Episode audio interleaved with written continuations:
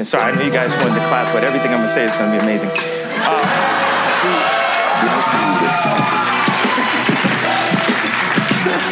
How do you pay, man?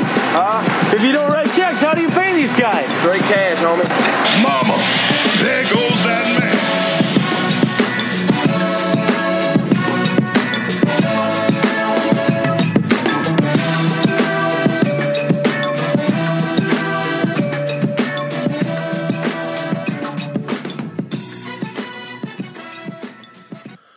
And welcome to episode 80 of Carson Sack podcast where we talk balls. In this episode of the Sack, we only have two real segments. Last week was a massively long podcast. This week, I'm going to sort of dumb it down, keep things a little bit shorter. We have the mail sack to get us started after this little intro piece. Then we are going to talk round two and get some reactions from the first round of the NFL playoffs. And that's really going to be our show this week. So sit back, relax, enjoy yourself. It's going to be a dandy of an episode. Before we get to the mail sack, again, I always have to remind you all like, rate, review, subscribe, and all that other good shit on iTunes, SoundCloud, or wherever you just so happen to get your podcast from. This week's mail sack segment is brought to you by Thrive Fantasy Sports. Thrive Fantasy is one of the new up and coming daily fantasy apps. You go on there, you pick your player props. The riskier the prop is, the more points it is going to be worth. The more points you get at the end of a session, the more better chance you have of winning money. So they have NFL props, they have NBA props, they have PGA prop players, all different types of sports. Get involved. Go to Thrive Fantasy Sports app download, and with my promo code SACK, S A C K, when you deposit $20, it's matched by Thrive Fantasy Sports, so you get an extra $20 as well. Sign up and prop up today at Thrive Fantasy Sports. We now get into the mail sack, and our first question comes from Allie Stevens, who asks Do you think Big Ben is ready to retire? I think Big Ben is ready to retire, but I don't think he's going to. Um, how he reacted and carried himself after the game on Sunday night against the Browns, it sort of did feel like, hey, maybe he said privately to his team and everything that this sort of was quietly the last ride. If that is the case, it's sort of a underwhelming way to go out. You saw him sitting on the bench after the game with Pouncey, both of them just extremely upset.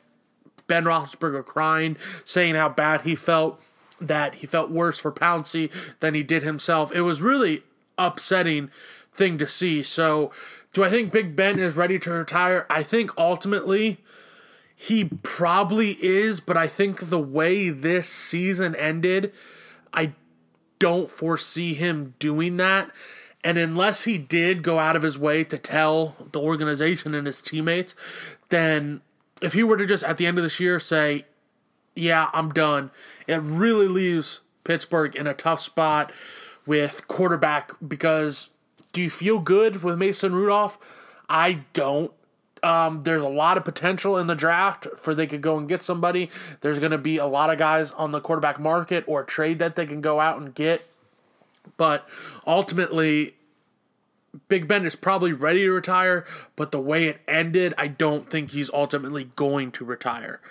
The next question comes from Hannah Burns, who asks Are we sure there aren't four quarters in a college basketball game? Hannah, the other week, said there were four, quarters in a college basketball game, and she was partially right.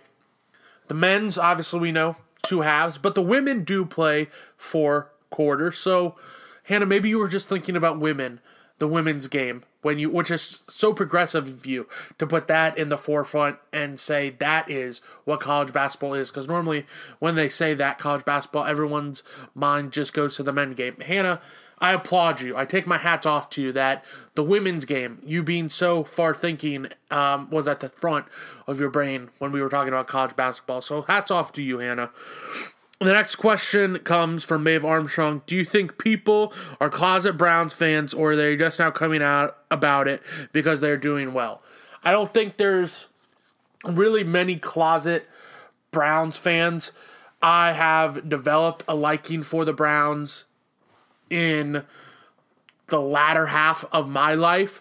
Um, I wouldn't say they're closeted. I would just say I think the Browns have one of the most prideful fan bases in all of the NFL, in all of sports, really. Even when they suck, people are still supporting them, going to the games, buying merchandise, wearing jerseys, living living a life that is about the Cleveland Browns. So I don't know if there are a ton of how you say closet Browns fans, and I don't think they are just now coming out because they're doing well. I think they're just more vocal about their fandom because it's been so hard for so long for so many Browns fans. Our next question comes from Ryan Moore. Predictions for Deshaun Watson, Carson Wentz, and or other quarterbacks in 2021 free agency.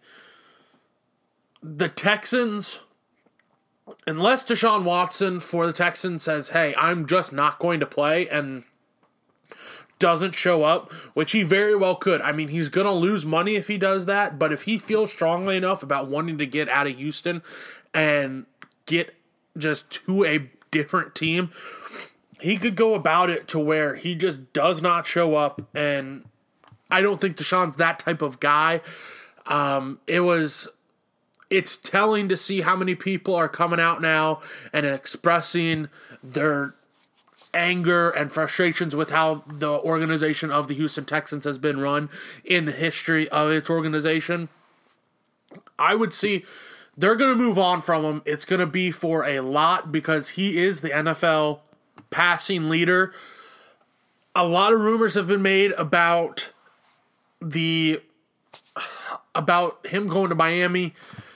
I I'm not ready to give up on Tua just yet. I think he needs some more weapons in that offense, and I think he needs to just sort of hit reset and take a step back and just refocus. And then I think success will come to him in Miami. But I don't know. There's going to be so many factors of just who's willing to give up the most. And I don't think the Texans really give a shit how or where Deshaun Watson wants to go. It's I think purely it's going to be who is going to give them the most. And then when you bring up Carson Wentz, I think Carson Wentz now stays in Philadelphia. I think Pederson with his firing I think Pederson was like, hey, I want to move on from Carson Wentz, but the management and everybody else was saying, no, like, he's our guy. We're sticking with him. And it sort of came down to Carson Wentz or Doug Pederson. So I think Carson Wentz ultimately stays in Philadelphia. And I like Jalen Hurts more than I like Carson Wentz. So I'm hoping that Jalen Hurts finds an opportunity some point in this NFL with a team that's actually behind him and is willing to give him a chance, unlike what I think the Eagles were doing this year. But I think Carson Wentz has a decently good rebound season, even without knowing who the coach is going to be. I just think Carson Wentz, we've seen his heights and how good he can be, and I think he does return a little bit more to form in this next year for the Philadelphia Eagles. Um, there are a couple other guys like Dak Prescott, like Philip Rivers, and then it really is a pretty fairly big drop down for the rest of the quarterbacks. Guys like Matt Stafford and Matt Ryan are going to probably be available in trade talks. Also, Cam Newton is going to be available. I'm extremely interested to see if some other team that just maybe feels they're a piece away at quarterback, like maybe. I don't think the Washington football team is going to do something like this. I think maybe they bring in a lower level guy like Jameis Winston who's going to be freed up, or maybe a Cam Newton.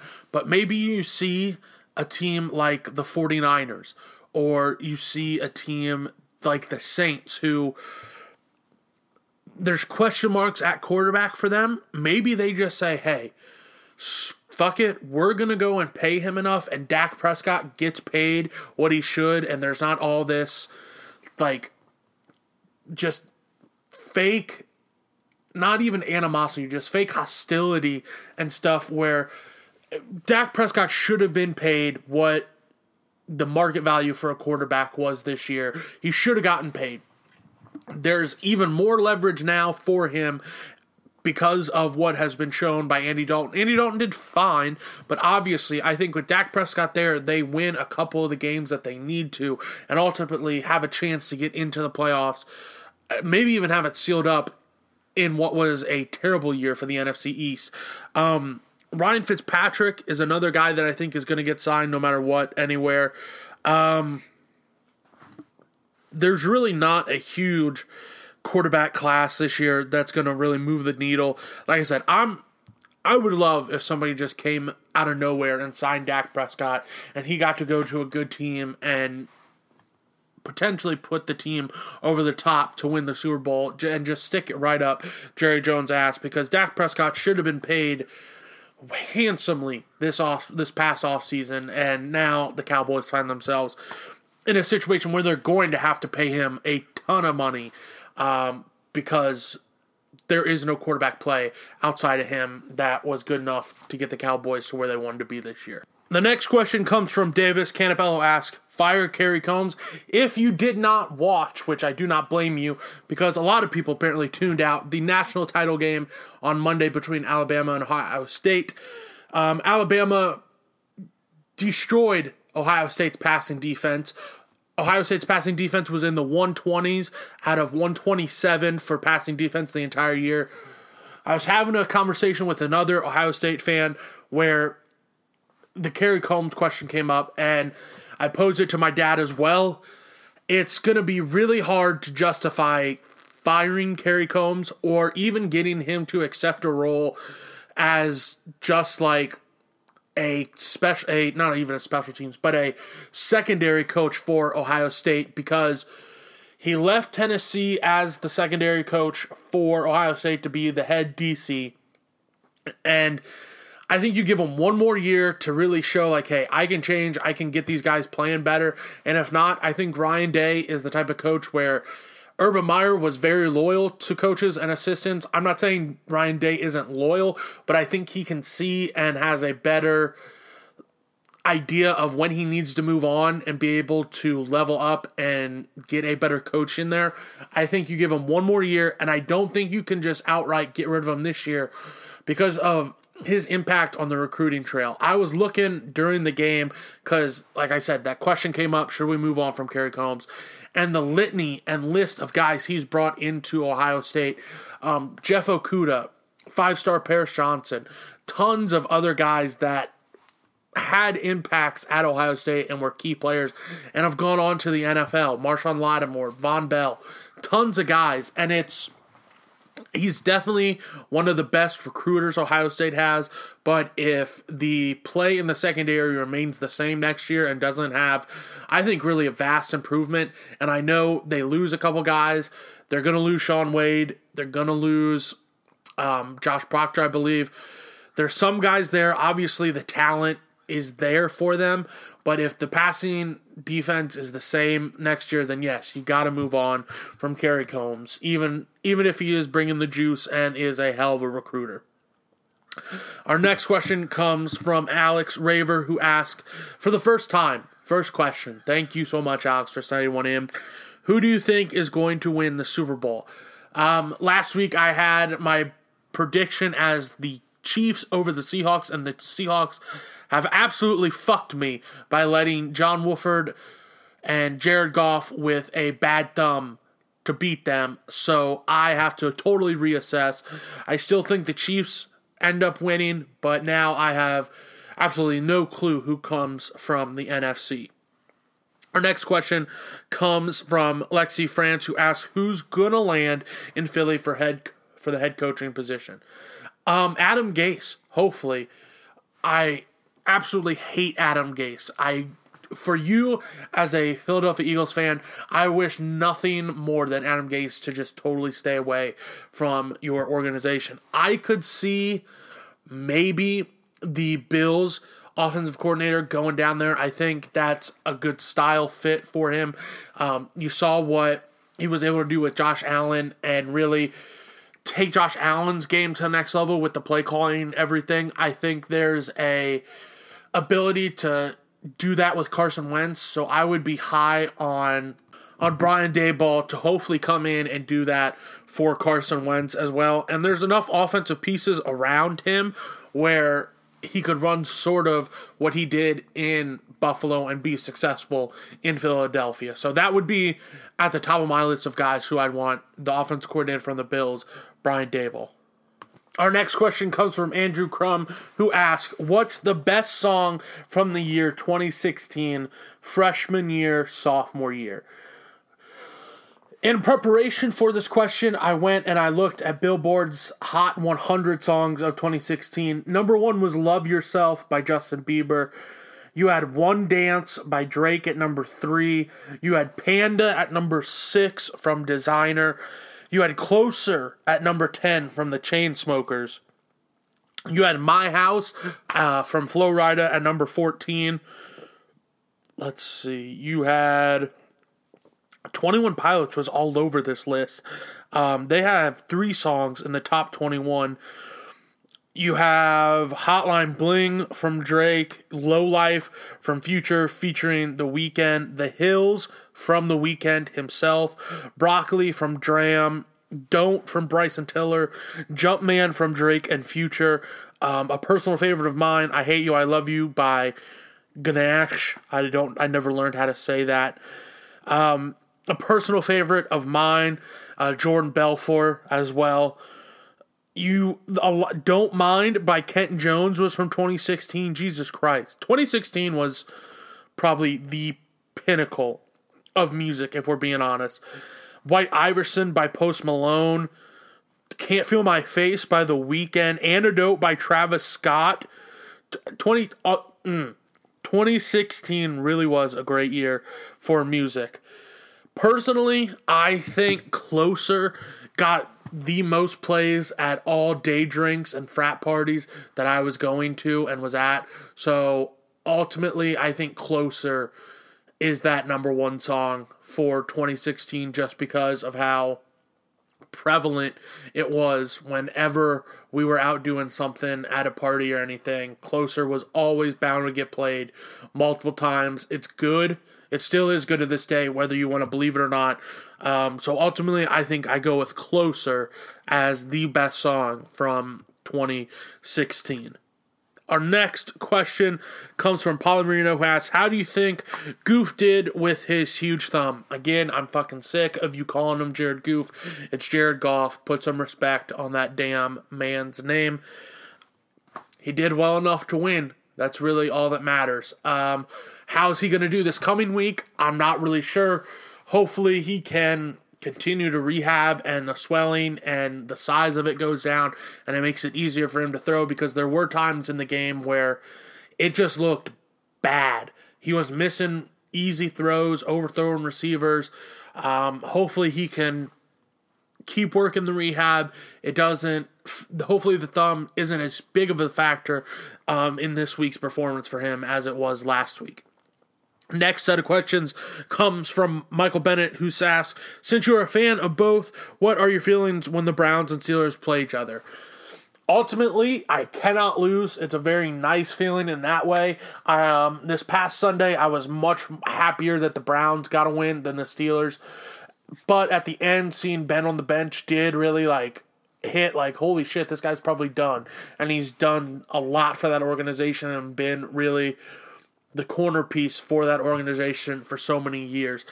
Overall, when they play in the regular season, it doesn't affect me all that much because, again, I cannot lose. Ultimately, I do hope they sort of just split the season series each year and never have to play each other in the playoffs. But it's all it's just a nice thing to see and knowing, hey, I cannot lose, so just enjoy the football game. Our next question Again, comes from Michael Bennett, who asks, "What pro sports franchise would you like to be the owner of, excluding your favorite teams?" I think the Cowboys would be right up there. I think a English Premier Soccer team, but one of the shittier ones, so there's not like a ton of pressure, and anything I do there that is good is like, wow, hey, he's really turning this thing around. Um, I think the San Diego Padres I'd like that. Um, I would also like to say maybe the Colorado Rockies, just because I think Colorado would be cool to live in, and the Rockies, like, they can be good once every like 10 years, and their fans aren't really asking for all that much. And so, and plus, you live in Colorado, that's pretty cool. So I'd go with those right there Colorado, San Diego Padres, Dallas Cowboys, and a really mid to low level English Premier League soccer team would be my answers for that. Next set of questions comes from Jack Muldoon, who asked top three favorite places to eat. Number one is Roosters. I will live and die on the hill that Roosters is the best chicken wings I've had. Um, boneless though, not regular chicken wings. Then I will say, just prisoner of the moment, Diorio. Big fan of Diorio. Love a good pie from there. And then I will say Bourbon and Toulouse in Lexington was quite delicious. And then number four, this is going to sound very pretentious because I've only eaten there once, but I love the vibe when I was there. The food was great. It might have just been the high from the trip I was on. But uh, Chapman's in Pinehurst, North Carolina was amazing and delicious. I would eat there so many more times just to try all the things they had good on the menu. We had when I went, we had the specials. It was lasagna and another type of pasta, and it was delicious. Their lobster dip that we had for the appetizer was delicious.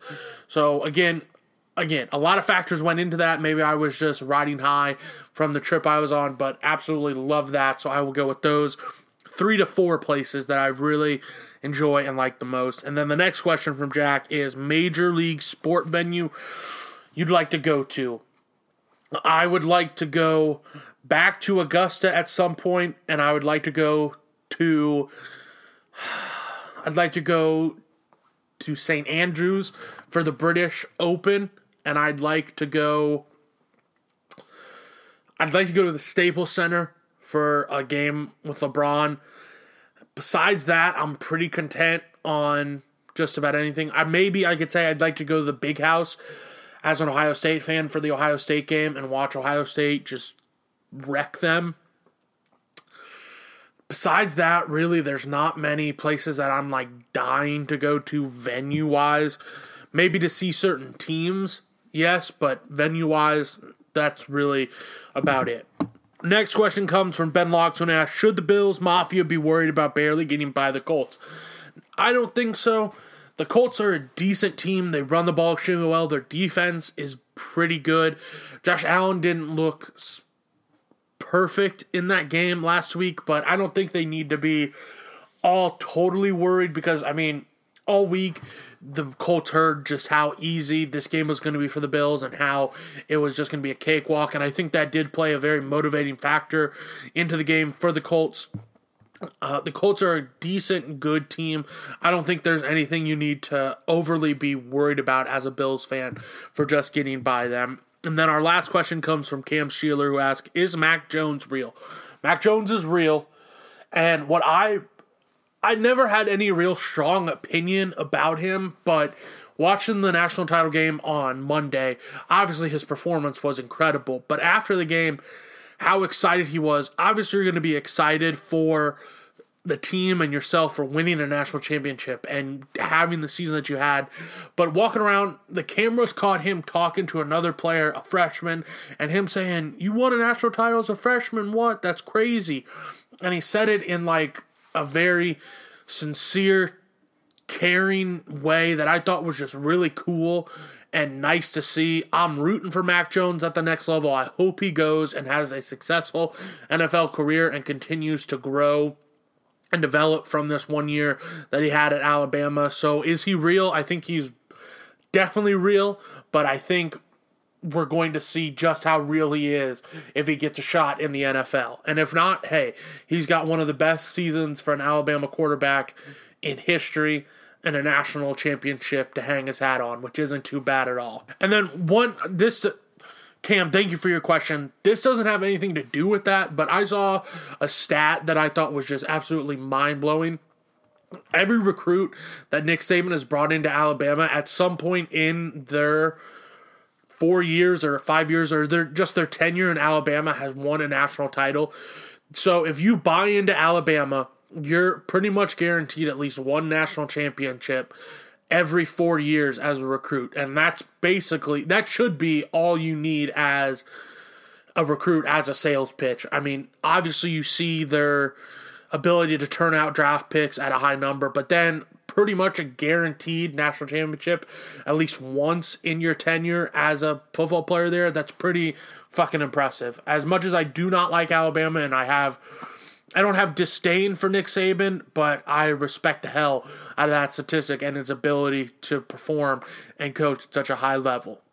We now shift our focus from the mail sack to the NFL division round of the playoffs. Thank you all for sending in questions. You all make that segment, the mail sack, possible. Thank you once again. Our first game for the division round is on Saturday at 4:35. You have the Rams going to the Packers and I honestly cannot see or fathom away the Green Bay Packers lose this game. Aaron Rodgers has had a MVP caliber season. Aaron Jones on the ground, 9 touchdowns, 1100 yards, receiving Davante Adams, 18 touchdowns, 1300 yards. It'll be interesting to watch the matchup between Jalen Ramsey and Davante Adams can a secondary guy for Aaron Rodgers like Scantling, like Lazard, like the tight end Tonyan, or someone else step up in the passing game if Davante Adams is slowed down a little bit by Jalen Ramsey. It'll also be interesting to see if Aaron Jones is going to be able to run against that front seven that has been pretty good all year against the run for the Rams. Aaron Donald's a little banged up, but ultimately I think he's going to end up playing. Another big question for the Rams is how is the quarterback in Goff going to end up playing? Can he go have success against this Packers defense who has shown they're pretty good against the pass? Jaire Alexander has emerging as one of the better young cornerbacks in this NFL. Ultimately, I don't think I one I think that the Rams going to Lambeau a California team going to the frozen tundra at Lambeau Field, it's it's concerning and it normally weather does play some factor into it, but I think especially a California team going to Green Bay in the winter does ultimately is going to affect them. And I think that the quarterback play for the Rams, they're not going to be able to score enough points to keep up with the Packers. So ultimately, I have the Packers beating the Rams on Saturday. And then what I think is going to be the best game of the weekend, the Ravens go to the Bills. Last week, the Ravens beat the Titans in a close game. We look at some stats from that. The Ravens, Lamar Jackson, 170, 179 yards through the air, one interception, was able to gain 136 yards and one touchdown on the ground. And then Hollywood Brown, seven receptions, 109 yards. That's very encouraging to see. And the defense for the Ravens was pretty good. Got a couple, got a takeaway or two. I, I know the interception. I don't know if they got another takeaway, but at least one interception against Ryan Tannehill and the Titans ultimately, I think the key to this game for the Ravens is how well that defense is going to play. Obviously, we've seen all year Josh Allen and that Bills offense put up a lot of points, be able to move the ball on just about anybody. If they can limit that a little bit and come up with a takeaway or two here or there in big moments, then I think the Ravens have a really good shot. It'll be interesting to see how the Bills are able to maybe slow down the running game for the Ravens and make Lamar Jackson beat them through the air, which he's shown at times, obviously in the past. He has issues with that, but if Hollywood Brown could have another decent game like that, maybe find the end zone and Lamar and the Ravens can lean on Mark Andrews to have a good game, maybe eight or nine catches, and really just be that safety blanket in the pass game for uh, Lamar Jackson, if they do end up having to throw the ball, then I think the Ravens have a decent chance to upset the Bills. I do, I'm picking the Ravens to upset the Bills regardless, just because I think the defense for the Ravens is really coming into form right now, and that offensive line and that rushing attack has looked exponentially better the last half of the season. I think they're going to be able to run the ball on the Bills extremely well, and I think Lamar Jackson probably has 100 yards and another touchdown, and I think he probably has two touchdowns through the air as well. I think it's going to be a good enough game um, script wise for him where when he is throwing the ball it's not going to be where he has to and that's where he finds himself in trouble down or having to come from behind where it's obvious passing situations i think the ravens offense with is going to be able to establish a nice mix of pass and run plays and open things up for Lamar in the passing game through the run game so i have the ravens beating the bills uh, to go and move on to the afc championship game and this is nothing against the Bills whatsoever. They've had a great year. Josh Allen, 4,500 yards. The running game for them, the Bills, they lose Zach Moss, who I think is a better interior runner. Um, would have been extremely important for them this week to help establish the run game against the Ravens. But Devin Singletary, only 687 yards and two touchdowns on the year, so I'm not really feeling confident about that. Obviously, Diggs, though, 1,500 yards, eight touchdowns, leading the team in catches and receiving yards and touchdowns. So it's it'll be interesting to see how Diggs can maybe get loose, get by some of the secondary pieces for the Ravens with Peters and a couple other guys. But Peters has played pretty well the last couple weeks, especially last week, um, getting the interception to help seal the game for the Ravens. But ultimately, I do think the Ravens defense steps up, makes a play or two here or there when they need to, and that propels them to a win to move on to the AFC Championship. And then Sunday, we have the Browns going to the Chiefs. I've got the Chiefs in this one. Unfortunately, the passing defense for the Browns all year, especially the secondary, has been extremely suspect. Denzel Ward is a good cornerback, but he's been banged up. He's coming back this week. It'll be interesting to see who they put him on it's going to be tough um, covering Tyreek Hill, Sammy Watkins, Mecole Hardman, Robinson, Travis Kelce. I think Travis Kelce has a big game in this one. I don't think they have a guy that's going to be able to match his physicality um, in the secondary. And then I think if you put a linebacker on him, I think he's definitely faster than a lot of the Browns linebackers. Unless Mack Wilson can show up and maybe cover him, which I think he tackling him is one thing, covering him is another. I'm comfortable enough having Mack Wilson cover him, but Mack Wilson has struggled all year at the linebacker position to be a, an effective tackler.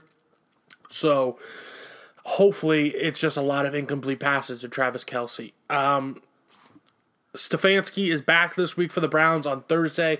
They activate um, the offensive guard and Denzel Ward from the COVID list this week as well.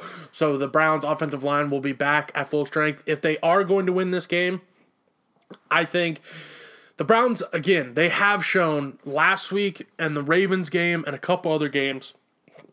If it's going to be a shootout, they're capable of putting up a lot of points. Um, I think the Chiefs' defense is good, but gettable.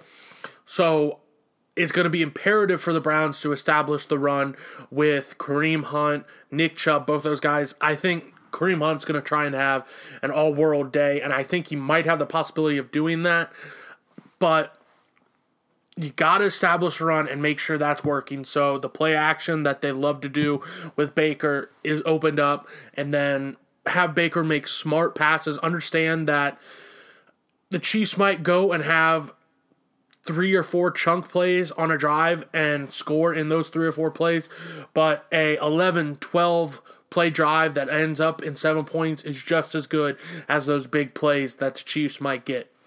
It's going to help keep Mahomes and that offense off the field. It's going to help run clock and kill clock. So I think Stefanski is going to have his hands full on the defensive side of the ball, trying to stop them. But offensive wise, I think it's pretty simple. Establish a run, work the play action, and have Baker realize that hey, it's okay if the plays, if the drive, if the drive takes a lot of plays to get into the end zone because ultimately that does limit the time of Mahomes and that high powered offense is on the field. But in the end, I think the Chiefs do wind up winning this game against the Browns. And then the nightcap on Sunday in the NFC, you have the Buccaneers going to the Saints. And ultimately, I have the Buccaneers winning this. The the Saints have looked like world beaters each time they've played the Buccaneers. The Buccaneers have looked terrible, especially on that Sunday or Monday night game uh, down in Tampa, where it was pretty much 28 3 or 28 0 in the blink of an eye, and the game was practically over. I think Tom is. The Saints do what they do on defense is what Tom struggles with the most, where they get pressure with just their front line and they can still drop guys back into coverage with Cam Jordan and a multitude of other guys there.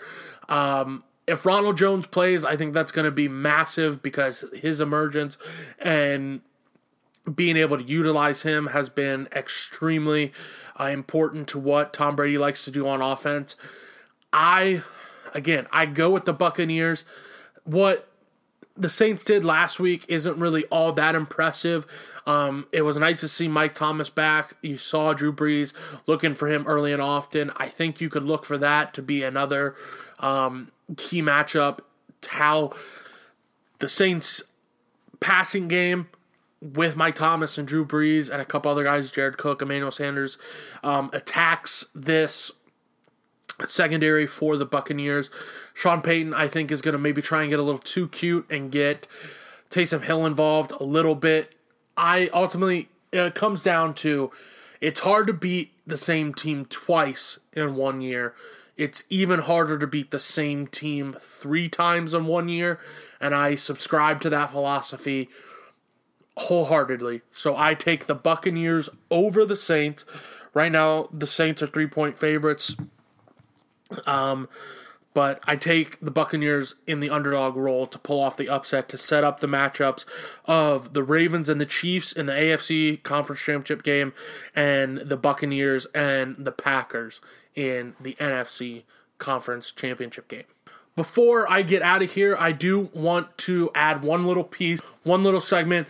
Last night, my dad and I, before the Kentucky basketball game, we watched part one of the Tiger Woods documentary on HBO. The documentary is based heavily off of the book Tiger Woods by Armen Keteyian and one other person. I read that book. I advise you, if you're a Tiger Woods fan, a golf fan, or a sports fan, go out of your way, read it. It's not a quick read by any means, it is a hefty, lengthy book, but the insights and personal anecdotes and everything that Keteyian and so many other people were able to get and contribute to this book were absolutely incredible. Um, I thoroughly enjoyed reading that book last year. And so for part one of this documentary, the it's not really a golf documentary as it is part one at least as a examination of study of the personal life of Tiger Woods. It talks a lot about how Earl Woods, his father, was such a big influence in his life. Um, how he had him in swinging a golf club at 10 months old. How Earl was always there for him as a best friend, but sort of pushed some limits and some boundaries. It's extremely fascinating. And yes, they do have the golf highlights spliced in. They have obviously the Masters win in 97, the win at Pebble Beach for the US Open, um, a couple things from Firestone. They have the British Open, the first major that Tiger wins after Earl Woods passes away, and that was extremely um, not tough to watch, but it really hit differently because um, they show a piece there, a film where Tiger, after obviously goes and hugs his caddy, Stevie Williams, and you could see Stevie thinks like, "Oh, the hug's done" after a little bit, but Tiger just keeps holding on, and how emotional he is. Obviously, you lose a parent like that, but that was something to see. Then there were other stories um, going back to the Earl Woods Tiger Woods relationship about how Earl would mess with Tiger and just try and get him to just become so focused, rattling chains, making noise in his swings and everything. And they mentioned that Earl Woods was a demolition guy over in Vietnam, so they would send him into behind enemy lines with C4 and explosive and all these other things to blow things up, not with a gun. And it it was very in passing, but I thought it really did help lend a little bit of a view into how Tiger Woods was taught and brought up to approach these things as like life and death and how focused you have to be and how committed and you just have to block everything else out and focus on one of these tasks. It mentioned how Earl brought that same philosophy of staying focused and staying on goal and everything back from Vietnam and instilled all of that in Tiger, which I thought was very interesting concept to look at.